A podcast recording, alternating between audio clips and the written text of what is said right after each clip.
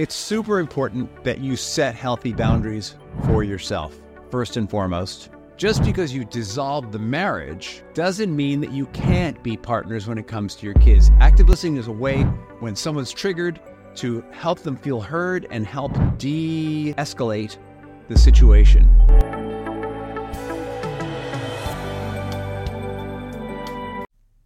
Welcome to another episode of Rich in Relationship. And today we are here to talk about bridging the divide, mastering post divorce dialogue. What does that mean? That means how can you and your partner, your ex partner, have effective communication? Particularly if you have children. I mean, let's face it, if you don't have children, this becomes a lot, a lot less important. But if you have children, this is vital. And if this is your first time visiting Rich in Relationship, this is a podcast dedicated to building bridges, helping parents to build bridges so they can protect and shield their children from negative conflict, from destructive conflict. And my name is Rich Heller, and I am the creator and producer of this podcast. And I've been helping people build bridges for years now. Okay. Effective communication with an ex partner. You know, ex partner is kind of appropriate, but kind of not. Because the truth is that as long as there are children involved, you are engaged in some form of partnership. Now, to some of you, that is galling. I know. You're like, what? I'm partners with her, him, whatever, them that, that just isn't going to work. That's why I got divorced. I got divorced because I was done with that partnership. I was done with a partnership that doesn't work. And what I'm here to tell you is that just because you dissolved the marriage, because you weren't successful in that partnership, doesn't mean that you can't be partners when it comes to your kids. In fact, when it comes to children, we have the one area where both parties can agree on at least one thing, and that is what? What? That they love those kids. They love those kids. Even the most narcissistic parent, on some level, loves their children. And that's the starting point for a different kind of partnership, more of a business partnership, let's call it. And the price of not having that partnership is ongoing trauma for your children, ongoing scarring for your children. I'll tell you a story. About 20 years after my dad died, I was at a, a very odd dinner with my mom and my stepmom. Um, and they were both, this was uh, talk stuff about my dad's session they were having. The, and my mom was still furious with him really angry. Uh, my stepmom was kind of laughing. My my mom was still pretty angry, and I turned to my mom and I said, "Mom, Dad's been dead for 20 years. Like, what's it? Who are you hurting? Who are you helping by being angry with him? Like, maybe it's time to let this go." And my stepmom actually kind of jumped in and said, "Yeah, and being angry is not going to help." Right? And it was a big aha moment. And the truth is that my brother and I had lived with my mom's rage for our father throughout our whole childhood. And we had been impacted by that anger, that rage, persistent anger and rage that she had for him and to some extent for us because we loved our dad, right? Like, even though on a rational level, she understood that he was our dad and that we loved him irrationally, loving him meant not loving her. And this is why it's so important to get past these communication barriers.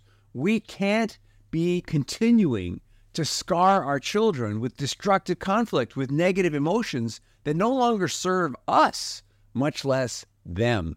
Plus, if we're going to engage in the business of rearing children together, why not learn how to talk about it? Why not? And so I've already hit on the most common barrier to effective communication, and that is residual emotion. It is not unusual, even common, for parents to have residual anger, hurt, sadness, fear, frustration, blame for the other parent. And those residual emotions often get in the way of effective communication. You know, I work as a parent coordinator, and I often meet with parents who are trying to parent together. And it's not unusual for one parent to blow up the whole meeting with their residual anger and blame. And part of my job is to help them detox from that anger and blame. Part of my job is to help them put it on the table and release it. But sometimes it can be really challenging. That pain can be really deep. And so I'm encouraging you in your parenting partnership with your ex to identify where am I getting frustrated and angry really easily? Where am I going from zero to 60? If you're going from zero to 10, that might be pretty common anger or frustration. It might be a common communication barrier. But if your emotion is going from 10 to 60 miles an hour, just like that, the chances are there's something residual to clean up. And we need to first identify what those triggers are so that when they come up, even though we're feeling 60, we're expressing 10 or staying calm would be really nice. How possible is that? It might not be possible at first. At first, maybe you're going to go from zero to 60 and you're going to say, Hey, I'm having some feelings right now. Can I get back to you in an hour? Can I get back to you in a day, a week, whatever you need to reset? Right. But the key thing is that we take the time to reset. Right. And so at first, we're going to notice what our triggers are. We may need to go somewhere else and reset. And over time, as we get better at resetting, we might even be able to do it right there in the room and they'll never know we're doing it. But ultimately, what we really want is to release the trigger. And ways that we do that working with people are through something called mental and emotional release. Hey, I got a dog chewing a bone in the background, so you may hear some crunching. I'm just going to warn you. He's he's uh, my constant companion, and um, you can take a quick look at him. See, there he is. And the problem is the microphone likes him. The microphone likes my dog. All right, so let's keep talking about communication barriers. Communication barriers might be them. They might be triggered. You're going to need strategies for identifying when they're triggered and how to step out so that they can calm down. And it, I'll tell you what it doesn't look. It doesn't look like this. You know what? You're a little angry right now, so we can't talk. That's kind of like saying, you're the problem. What it might look like is saying, you notice that they're triggered, and you might say, you know what? I need to, um, I need to take a time out right now. I, I, I need to go to the bathroom. I got a call I need to make. And then when you come back, see if you can de escalate whatever it was you were talking about. Go take the conversation back a few steps. You'll probably remember what the trigger point was and see if you can work around that trigger point for them. Or it might be a matter of getting a parent coordinator to come in and help. Parent coordinator uh, the work that a parent coordinator works at helping two parents who are divorced or getting divorced to have effective communication, to settle uh, to work through areas where their people are getting triggered or where they're having trouble creating agreement. It's super important that you set healthy boundaries for yourself, first and foremost. Setting a boundary is going to look like identifying behaviors that don't feel safe to you in the room when you're in a partnership and having a strategy for extricating yourself when those behaviors come up possibly even for letting the other person know that those behaviors are the reason that you're leaving. The problem with boundaries is sometimes we confuse threats for boundaries. So this sometimes people think this is a boundary. If you get angry one more time, I'm out of here. That's not setting a boundary, that's a threat. But a boundary would be, hey, I notice that you're having some feelings right now, and I don't feel especially safe right now, so I'm going to step out that would be setting a boundary. I don't feel especially safe right now. I'm going to step out until we can have a calmer conversation. Anything where you can frame what your strategy as this is something I need to do for me. I'm not trying to change you. It's something I need to do for me is going to be effective. anytime it sounds to the other person like you're trying to fix them, help them, or change them, it's going to be batted away. It's not going to be received. It's going to make things worse. Some practical advice on how to communicate clearly and constructively. We've talked on this show a great deal about I statements. Uh, if you are having a powerful emotion and you want to share it, the way to share it is I am having this powerful emotion. I'm mad. I'm happy. I'm sad. I'm afraid. Or some subset of those emotions. I'm having this emotion. And when in my conversation this happens, I feel this emotion because it reminds me of a time that I was really hurt in the past, or that I felt really hurt in the past, or felt really afraid in the past, or felt really angry in the past, right? So that would be a way. And basically, I statement is I feel X when, and that's the situation, when Y happens, the situation that, uh, that this is occurring. And the because is always something to do with me, right? Otherwise, it, it could go this way. I'm afraid right now when you start screaming at me because you are an angry jackass. that would not be an effective communication. Uh, the way to do that would be I'm afraid right now because we're getting kind of loud together. And when people get loud, it reminds me of scary times. And I just, I don't want to have that, like, I don't want to be in that place right now. Could we talk about this in an hour? Right? That would be an I statement. It's always, the cause is always why am I experiencing it in, within me, not what's triggering the experience. Does that make sense to you? Good. I'm glad. All right. Another technique would be active listening. Active listening, we've talked a lot about a lot in this show. It's when you listen for one feeling and one fact that the other person is expressing. So maybe they're getting a little fired up they're they're zero to ten or zero to twenty even, and what you're going to listen for is one feeling, one fact. You're going to say it sounds like you're feeling angry. It sounds like you're feeling frustrated. It sounds like you're feeling afraid because what we're talking about right now is very triggering for you because when we talk about Johnny's school, that brings up a lot. Uh, that brings up this feeling for you. You want to connect one feeling, one fact, and then you want to follow it up with did I get it? Not, am I right? Not did I get it right, but just the words, did I get it? And they will say, no, you didn't get it. You never get it, but it's this. And you're going to say, oh, it sounds like what you're saying is that you're feeling happy because Johnny's doing really well at school.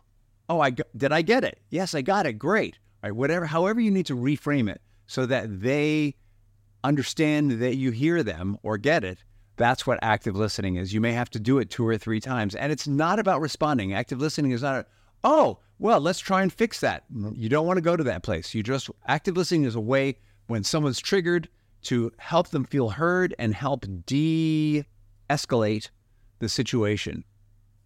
You want to be really careful in your communications about medium uh, there are some mediums that are good for text. Text is usually good for logistics. It might be good for a quick compliment. All right. But if you're entering into a territory where it's going to bring up mixed emotion, it's probably not so great. Um, email, it might be better for that. But the problem with email, like very much like text, is it's not uh, contextual. There's no tone to it, or creating tone in email requires a lot of words. Uh, the way tone is created in a book, for example, is the author will write about situations. It seems like leaves blowing around in a cool fall afternoon, and that's supposed to evoke emotion, right? But we don't really do that in email, and so email tends to have less tone. And if you're going to bring up something that really requires tone, the best way to do that is through a phone call, video, or maybe even in person. Phone call or video are going to be less emotionally charged than in person. In person is going to be the most emotionally intimate and charged situation. And so think about what is it that you need to share? What level of sharing do you need to do it, to get across what you want to get across?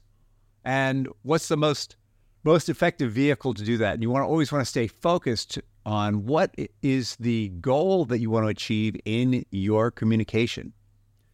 Now, inevitably in your communication, there is going to be conflict, right? And let's not forget that conflict is what got us divorced in the first place. The ability to not resolve conflict constructively is often the prime driver for divorce. Avoiding conflict is going to be somewhat effective, but in the end, there are going to be things that you disagree about. Let's say one of you wants Johnny to go to Catholic school and the other one wants him to go to a Buddhist monastery. Um, those might even be too close, but uh, public school, you know, let's say public school, and you've got your own reasons for it. What's a compromise going to look like in that context? And you're going to need to search for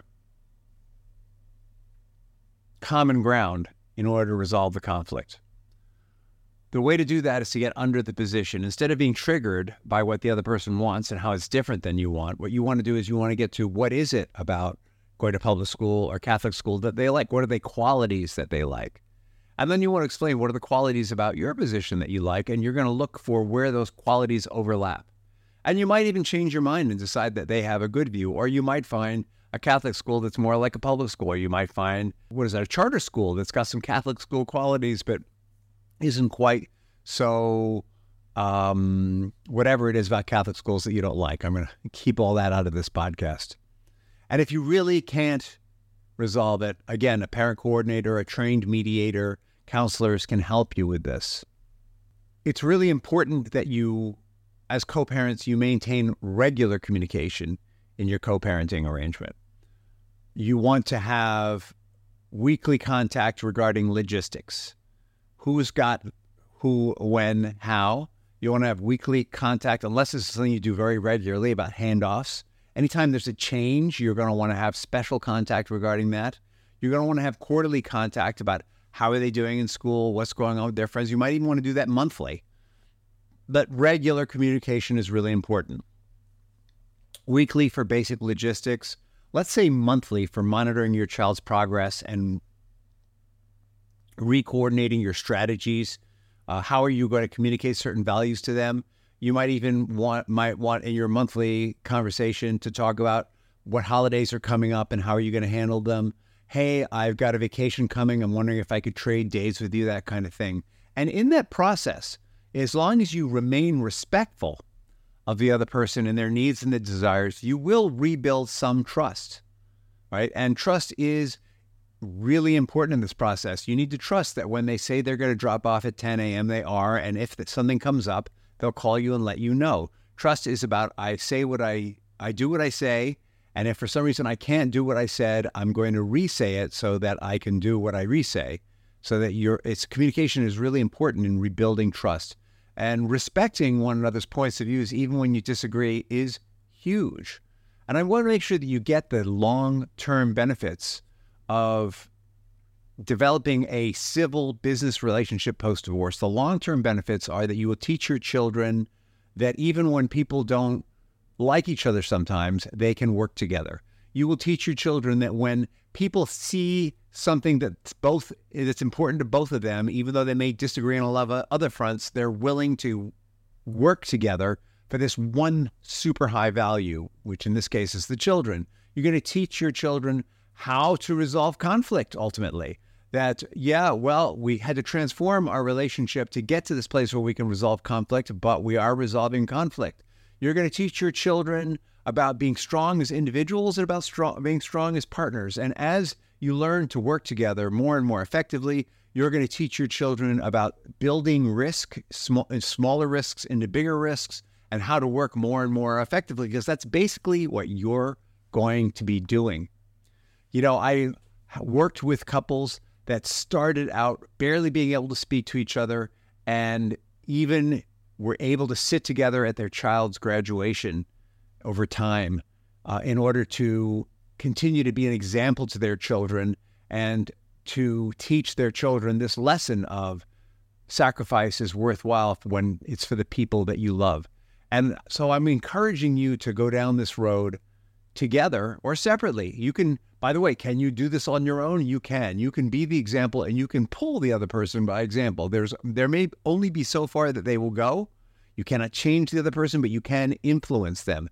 And so the clearer you are about where it is you want to be as a co-parent, the clearer you are about the values you want to share with your children, the clearer you are about the experience you want them to have, and the more you choose to lead by example rather than correction, the more you'll pull that other parent along and the more powerful the experience your children are going to have. As always, if you like what you heard today, reshare this podcast with other people, subscribe. If you have questions, reach out to me, rich at richinrelationship.com, direct message me, comment on the podcast or the video blog, whatever you're listening to. And stay tuned because we're going to do another seven episodes on this theme right now as we move into January. Thank you and come back for the next episode of Rich in Relationship.